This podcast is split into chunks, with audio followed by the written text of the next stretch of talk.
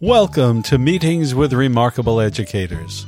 This podcast is brought to you in part by you, our friends and supporters at patreon.com slash remarkableeducators. Each podcast is a dialogue between me, Ba Luvmour, and an educator who sees the greatness in their students and touches the whole of their being. These educators defy generalizations, so here's a little bit about what they've done and how I know them. Holistic educators' commitment is, well, holistic. Their constituencies include student, family, community, and society. They understand that every moment is a learning moment and that caring for all constituencies brings success to each of them. It's particularly important for administrators and heads of school to embody this approach. They decide how to allocate resources, how to engage the greater community, and how to provide parent support.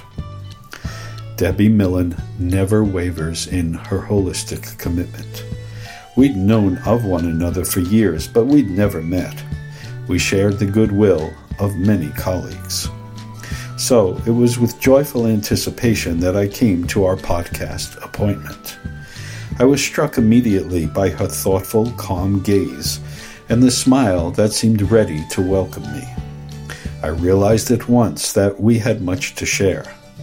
As it turned out, we could have dialogued all day long about holistic education. Over the past 20 years, Debbie has held a variety of roles both within the education world and beyond. A common thread through all of her experiences is a deep commitment to community building and engagement, authentic learning and living, and systems thinking and design. She's excited to continue weaving that thread as Wingra's head of school. Before joining Wingra in 2016, Debbie was head of school for nine years at the Bellwether School, a holistic elementary school in Vermont that is closely aligned with Wingra's educational philosophy. She also taught at Bellwether and worked as the operations manager prior to leading the school.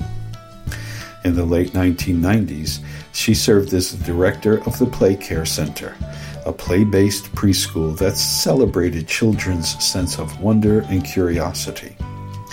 While working at the Mathematical Association of America in Washington, D.C., Debbie collaborated with university professors to define novel teaching methods to strengthen mathematics achievement in minority high school students.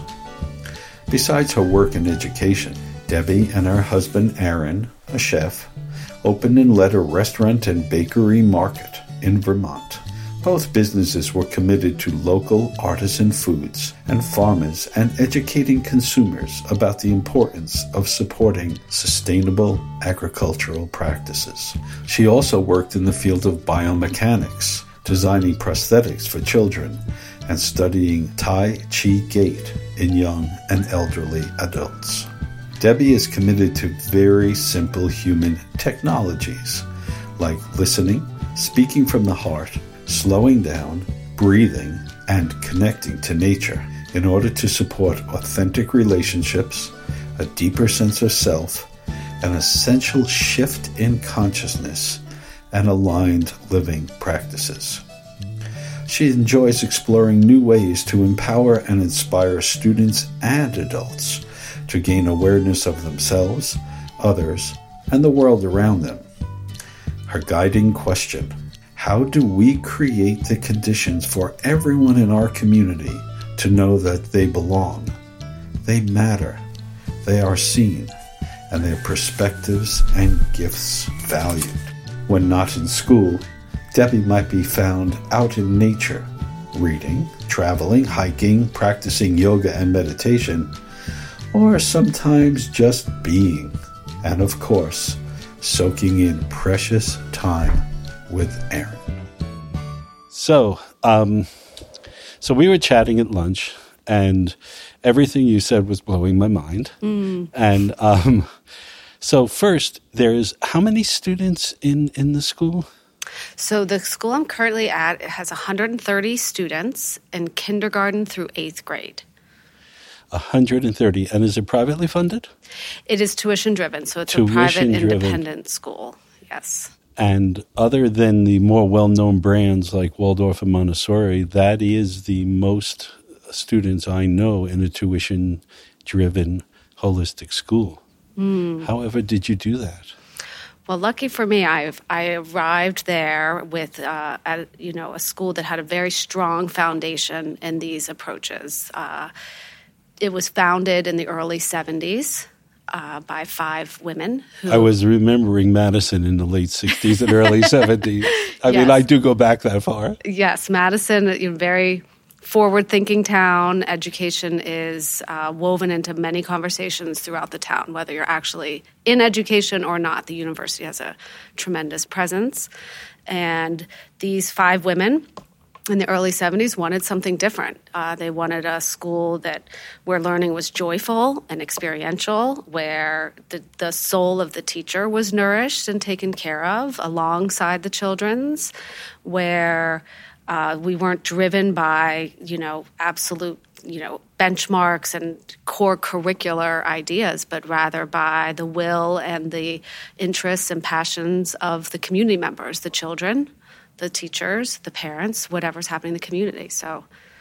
Well, you know that in my history, I've had learning centers and schools, and I always found, it was always tuition driven, and I've always found the parents being the most difficult. And when we started the last one, I said, okay, we're going to do natural learning relationships and all kinds of things for the parents. And I thought they would be lining up for that kind of information and to so they would understand everything going on. And it was very, very difficult. So, how do, do you keep the parents involved, up to date, and uh, so in touch with what you do?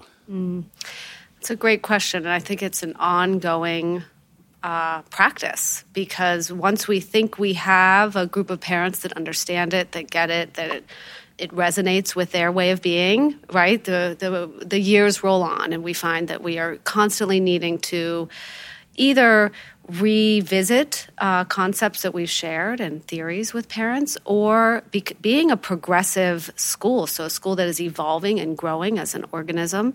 Uh, some of the things we do shift. So we find that in our natural way of growing and shaping, that with that comes this important education piece. So we have. Uh, I also simultaneously, I just want to mention that there is a trust component that is necessary between the parents and the organization and and it's no different in some ways than if i if i have a an issue i need a lawyer for or a doctor for right? I don't need to understand every single piece of the law to my core in order to trust. I have to build something there in that relationship. So we're asking parents to trust in the the the offerings in the building, the teachers' um, knowledge and expertise, um, and their passion to teach in this holistic way.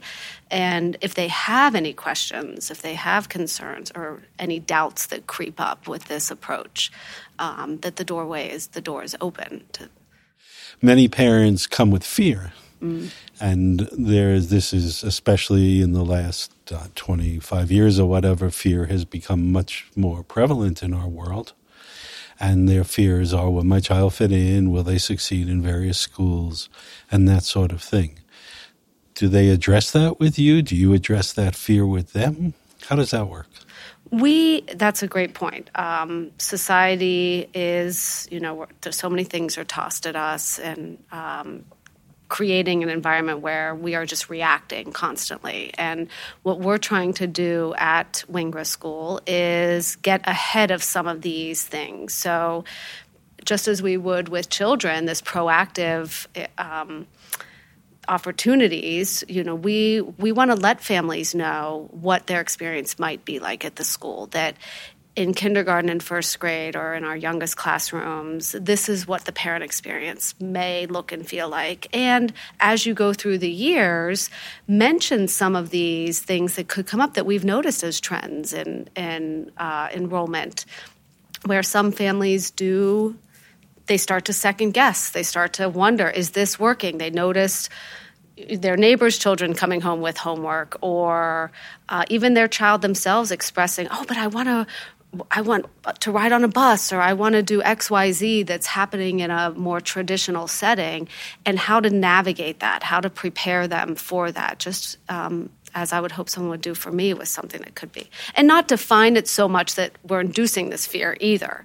Um, I think of holistic practice, obviously, as asking people to participate and engage with life, with being human. So the more we can emphasize that, not just with the children and the teachers, but with the parents. So get curious. What are you curious about? And and uh, don't be afraid of it. Ask those questions. And um, you were also mentioning that now your sixth, seventh, and eighth class has a waiting list whereas previously kids would drop out. Is that a fair term around fourth or fifth? That was, uh, I think, a trend. It might have been, even been a little earlier. We were just looking at our enrollment and families who would begin in kindergarten, perhaps with the plan to stay all the way through eighth grade, uh, but found themselves around second or third grade asking those questions and wondering if this was still working or if it was you know that like you said that fear is my child going to be good enough? Are they going to ha- are they going to be prepared for college life career all of that and withdrawing from the school? Uh, and therefore our our high our middle years sixth seventh and eighth grade um, were more weren't as highly enrolled as the other classrooms. And seeing a shift now. And i think sometimes in a private school we ride the wave or the shifts of what's happening in a public school. And the middle school years are quite intense, as we know. And families are leaving those and coming to our school for sixth grade, leading to this, you know, this blessing of a wait list.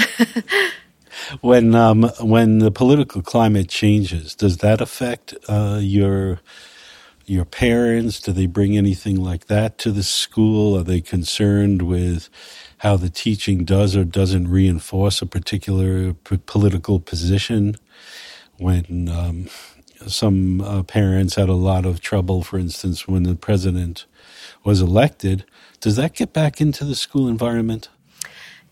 Yes, it does. And the day after the election, well, actually, the night of, I found myself with my own personal response and quickly afterwards realizing wait a minute this if what what a gift it is to be able to go to this community tomorrow morning. And how can we create conditions for people to feel safe to feel included and to feel like they have a role um, to to be a change agent? And it did trickle in. We can we can feel the stress of the current political climate um, in our classrooms. We see it in our families and we know that education, although by you know IRS standards we cannot take a political stance, education itself is a political act to you know uh, help children um, not only participate in the act of being human, but in being in a democracy and active participants in that and not withdrawing from it. So following the election this year, or even local polit- you know po- political things that happen in Madison, we do feel that we have um, our parent body is very um, open and bring brings whatever they're thinking about to us through their students or through them. Now I know that you were the first um, executive director or principal of Bellwether School in Vermont, and it was funded and started by our mutual friend Ron Miller. And um, I'd like, what's the contrast or what's the difference between starting a school like that and those years and coming into a more established culture? What is the difference for that for you as an administrator? Mm-hmm. That's a great question. I'm still feeling that out and noticing. Uh, what I've felt in Madison, because it's this school has been established, we are in our 45th year. Many of the teachers I'd say more than half have been there more than 20 years. So really have a, you know, a, a solid tenure there and belief in the school. So what what I've noticed the differences between um, the two are the mere size, obviously, makes it a little bit harder to to shift. Uh, as much as we try, and I, I believe in a holistic school that it is a living and breathing organism, and the life and soul of the students, the teachers, the administrators, the parents needs to be honored. When it's that much larger, like the school in Wisconsin, it's it's a little bit more of a dance, I would say, for lack of a better word, and bringing new ideas. Both schools were very democratically are very democratically led. So being a leader in that way is, you know, it's not hierarchical. it's just, thankfully, not. Uh, but it's this humility of let's talk about this. What does this mean? What does this look like? How does this connect to our mission? And inviting more space for that at the school in Madison takes a little bit longer takes a little bit more time. It can be a little bit more messy. in a democratic school, um, wh- what's the curriculum, and is is there a set curriculum? And teachers who are there twenty years might have certain set curricula that might not be current. For instance, the understanding of emergence and not overdoing lesson plans and that sort of thing. It's I don't know if it was there from many years ago, forty five years but it's pretty much a current paradigm. So, how do you go about creating curriculum? So the teachers, uh, it's it's really a conversation. It's really a an offering, and the teachers there is no set curriculum. It it emerges from the students' interests, from conversations that they're having, from knowledge and information that teachers know um, is developmentally appropriate for a child of that age. So we know along the the pathway, you know, learning to read and write and multiply, subtract, all of those components at at higher degrees of um, complexity needs to be uh, offered and put into place. So there is there is this um, construct of a developing child and honoring some of those natural learning rhythms when it's time to get out of their way, when it's you know when they might need a little bit more facilitation or guide, and creating curriculum with them. We we like many holistic schools, it's a very it's a co-teaching model, collaborative teaching model, um, multi-age classrooms. So the relationship between the teacher and student is nourished uh, over a number of years. And even though we're 130 students, it still has a very small school feel. And every student is known by every teacher and vice versa, first name basis. Um, did I answer your question? You did, and you did very, very well, and I appreciate it. The um, how what are the do you are you part of the staff meetings when I'm sure if every teacher knows every student, then everybody must be talking and saying, "Oh, what does this child need?" and here's what I saw in my class, and that sort of thing. Mm-hmm. Is that is that accurate? Is that what happens? That is what happens. I'm glad you brought up staff meetings because that is. Um, it is an emerging uh, design that's happening in my absence right now, which is, the, again, that trust component. The staff uh, last year, under my new leadership, one staff member was really leading staff meetings and doing a great job at it. And the staff was ready to go back to more democratic leadership. So we created a staff staff meeting facilitation committee. And we're now looking at how do you lead staff meetings? Um, what different models are there to facilitate conversations, discuss, discuss and decide, all of these different pieces?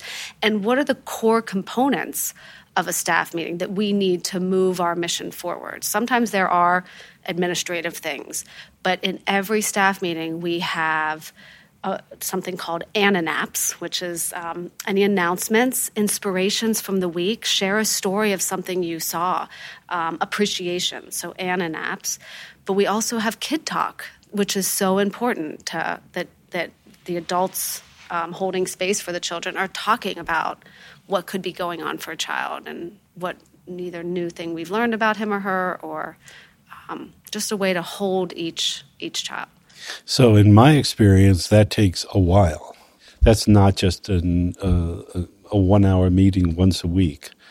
Is that true for you too? I mean how much time do you devote to it? For instance we after the winter break, we took an extra week than traditionally is taken, so our staff could just have a week together with no interference.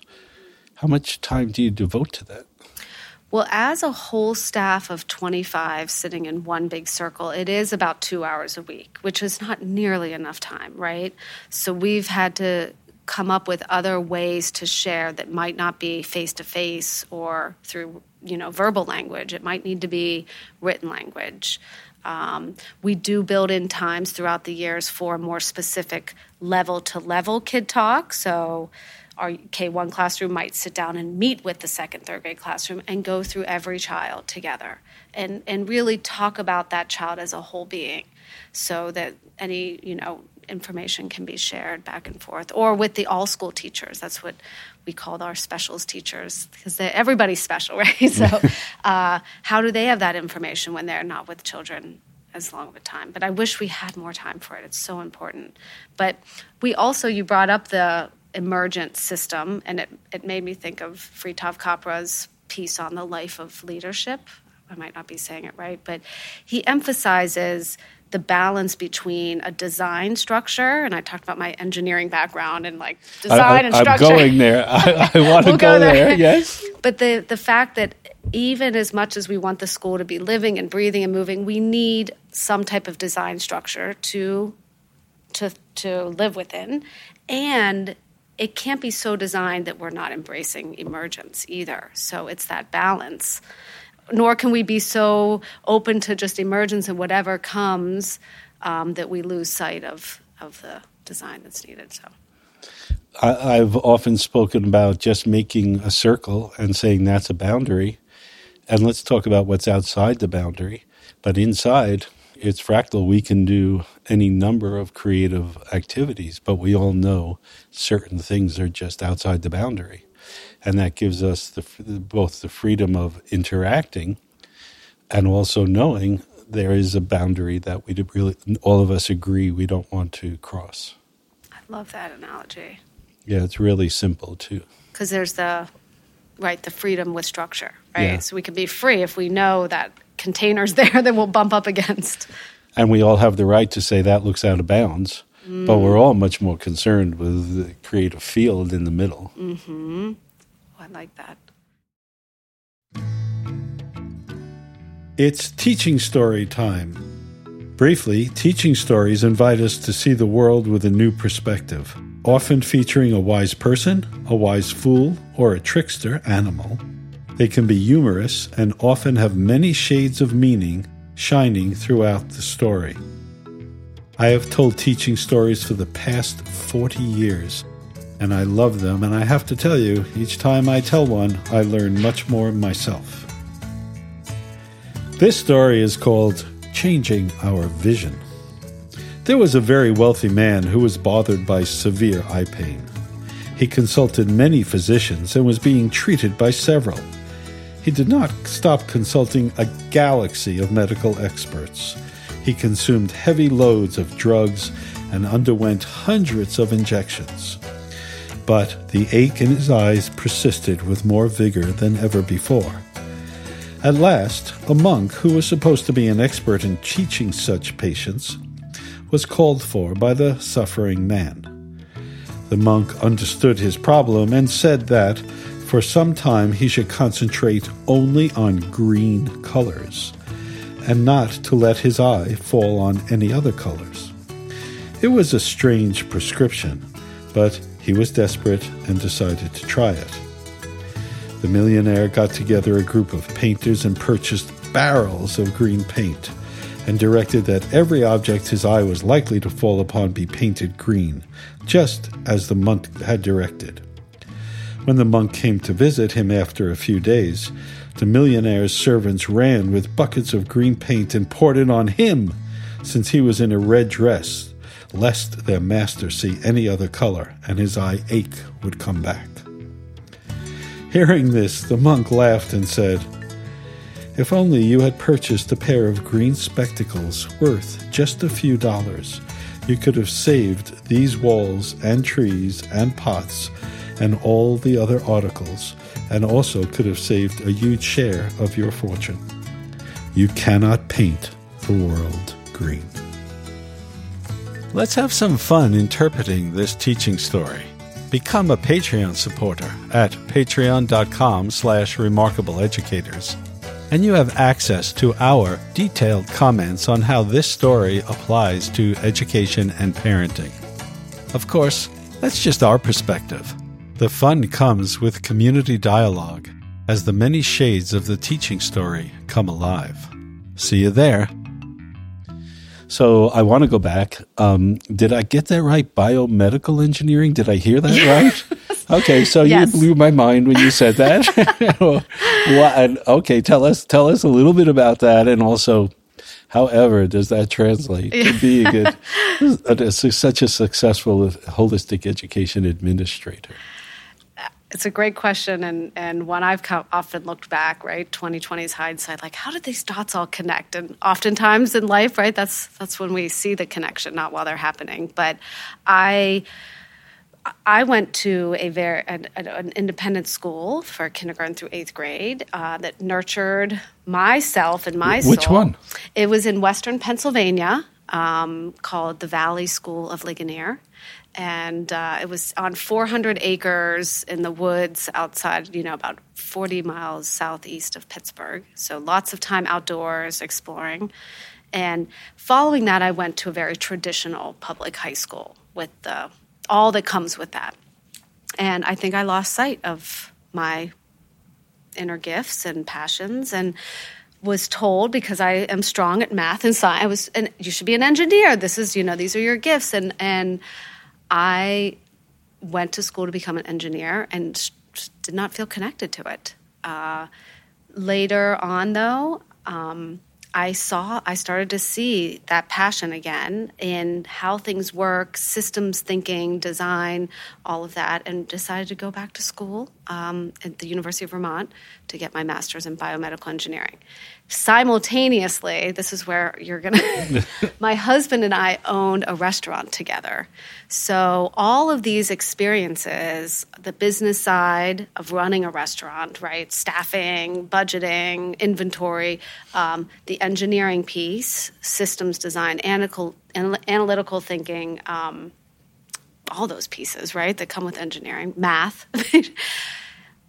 and my passion for children and education. It just made sense. And when I found Bellwether, I honestly, and I'm sure like you, when I read Ron's words, I literally felt that ping in my heart of this is where it all comes together for me. And a community that's practicing um, its philosophy is a thing to behold. So that's where, so yeah, so running the business of a school, right? Like I said, the design structure needs to be there, like your circle uh, so that the teachers can have their creative freedom. They don't have to worry about the budget as best they, right? Like allow my strengths in engineering and budgeting to provide the structure behind you as beautiful teachers to do what you need to do, to do what you're meant to do.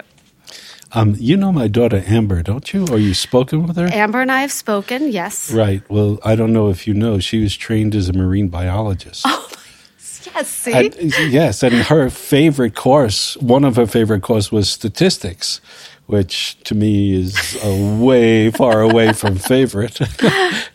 and um, and so she was, and she had the job, the dream job of the mid '90s of being on the ocean, counting blue whales.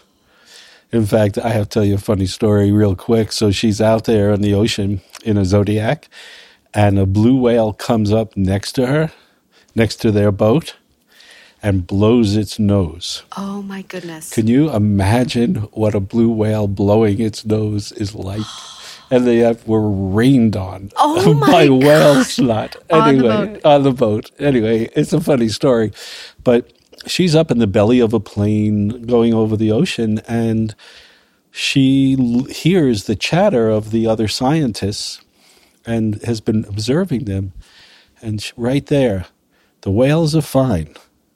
The whales don't need us to be doing this. We need to be doing something else with one another. And so she turned her back on that career hmm. and came over to the ed- holistic education world. Wow. So that pivotal moment. Right. And is not that so interesting? That's so interesting. In that moment with the blue whale, but I, I think that is when we start to listen to ourselves. And as I was saying earlier, that holistic education asks us to, you know, realign ourselves with the natural way of being and with our own inner journey, our thoughts, our feelings, all of those pieces. And I think, like Amber, that was happening for me in the engineering lab. I was in there doing all these mechanics and calibrating machines, and I thought, what is going on? I miss people. I need that. And, and it's not to say that the engineers who are doing that, like, are, are, are, are missing something, but for me, I had to turn my back on that field and channel myself in a different direction in order for my inner light to keep shining.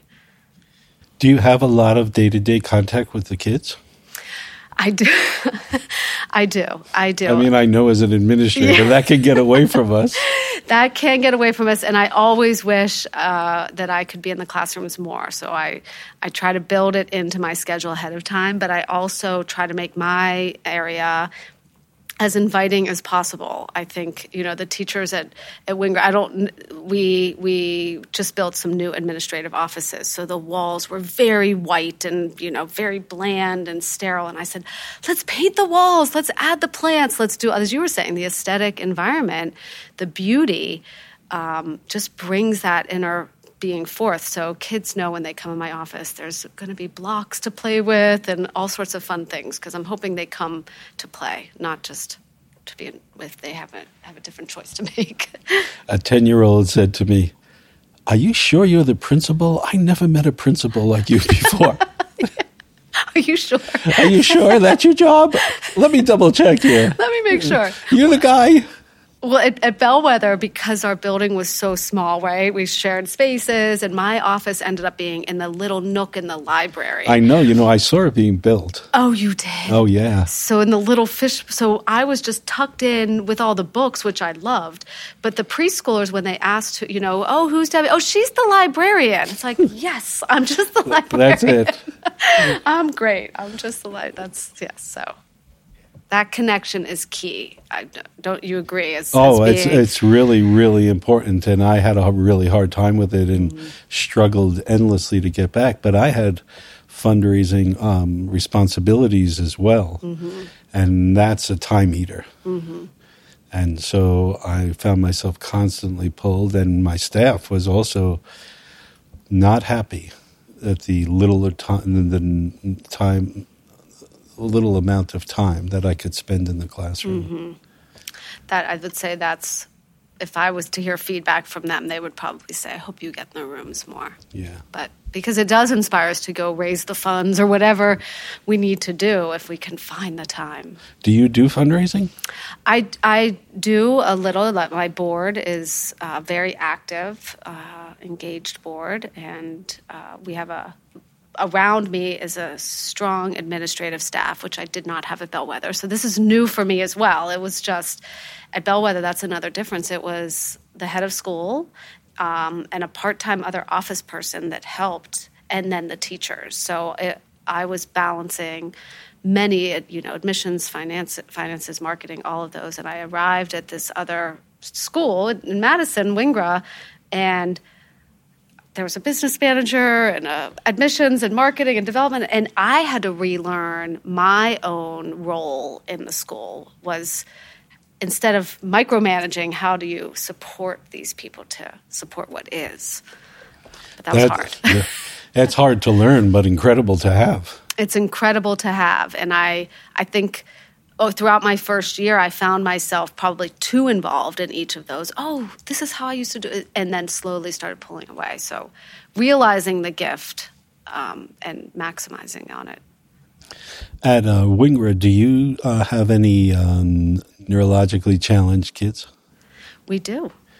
How, what, what do you notice about that? How do you, what, just anything you can say about that? Hmm. Um, that's a great question. I we the opportunity for all community members to learn from how did you word it? Neuroatypical. Okay. Neuroatypical. Yeah.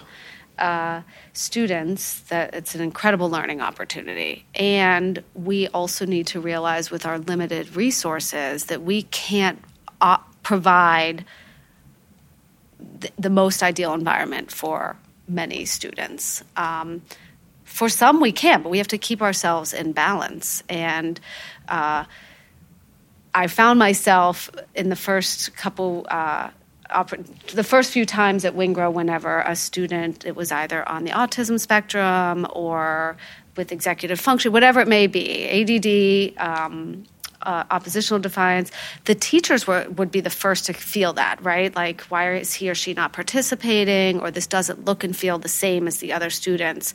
And I always go back to, well, be curious about that. Like, what, what, what do you notice about that, and why is that not okay? And um, so asking the teacher themselves to think about, like, well, why do I need Johnny to be in morning meeting every morning? And is it okay that he's not? And what's the impact on community?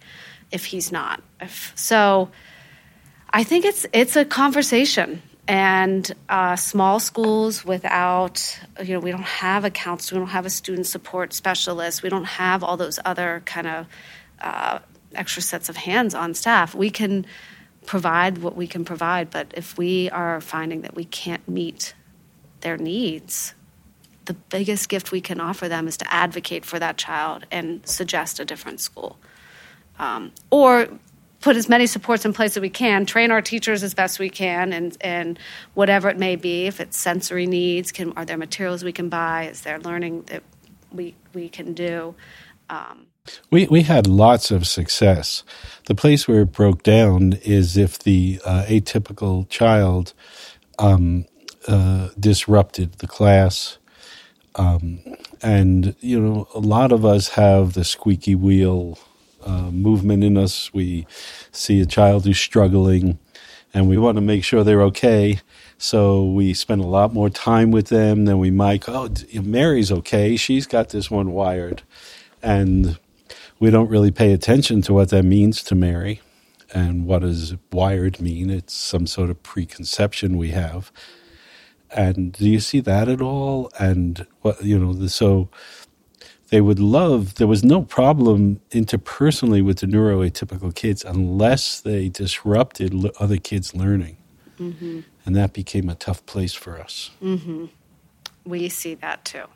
And, and the, the, uh, I don't want to use the word toll, but it does weigh on the, either the staff member that is on know, everyone, on everybody, sure. Uh, whether and and that can be hard, and and you can feel um, unsuccessful if you, you know, why aren't I reaching him or why isn't his behavior changing? Uh, so I think that is an ongoing conversation right now. And, and how do we best support that? So did I answer that? Yeah, you really did. And, and I know for me, well, there's a, I don't, I don't know how to say it. If I use the word knowledge, I mean it in a being sense. Mm-hmm and there's a knowledge of, of suffering all the time. Mm.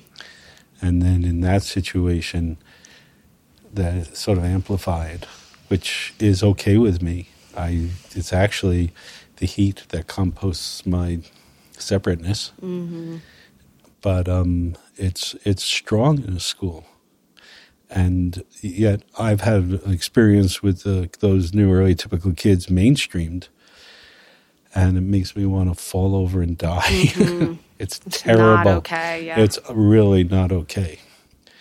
And I've actually had teachers from that world, incredibly wonderful, compassionate teachers who want to come on and work at SUMA because we treat people so differently. Well, I'd like to ask you, I know we're out of time, but I'd like to ask you there's so many people now with the um, who have seen some of the confusions in the more mainstream education and who also in themselves are starting to ask themselves different kinds of questions about what's really meaningful, how does education fit in, how do I do this with my kid, that kind of thing. What message do you have for them, whether they're going to be teachers or parents, that will allow them to step into a wider perspective than simply mainstream education? Wow. I would say that, um, let me think here. holding the, the, the bigger vision of the hopes and dreams you have for your child, your future, your own life, um, while simultaneously zooming down to the moment by moment. So, how do we hold those in balance? Um, how am I in this very moment right now, this present? So, an introspection or a personal awareness of of our own meaning and our own desire will lead us to a better choice. Yes, exactly. And knowing that it's it's not a straight path. It's not growth and learning uh, is not just from here to there. That's a belief system. So starting to the more we're opening up to these questions and ways of being, how are we unpacking these boxes of conditioning and belief systems and showing that vulnerability? Um, so that simultaneously, it's it's hard to see all the way there sometimes. So it's what can I do right here today? There was um, a quote that someone had told me, and I think it was on a mug that said, "Save the world and floss today." and don't forget to floss. So it's like, but holding both of those at the same time. This idea that if I take these baby steps every day in the moment while holding on to without holding on so much so that it is but we need we need a little bit of both. So. Thank you. Thank, thank you, you, so, much. much. It's so cool. So great to be together. Meetings with Remarkable Educators is brought to you in part by our friends and supporters on Patreon. If you enjoy our podcast and want access to enriching gifts for parents and educators, please visit patreon.com slash remarkableeducators, and consider becoming a patron. Your support means the world to us and will allow us to continue this essential project. Our sound engineer is Dimitri Young. Our webmaster is Nathan Young, and our all important social media maven is Cleo Young. All podcasts are transcribed with show notes and can be found at remarkable-educators.com. This is Ba Luvmour reminding you that holistic relationships with children leads to joy and self-knowledge with the adults in their lives. With respect for you and for children everywhere. See you next time.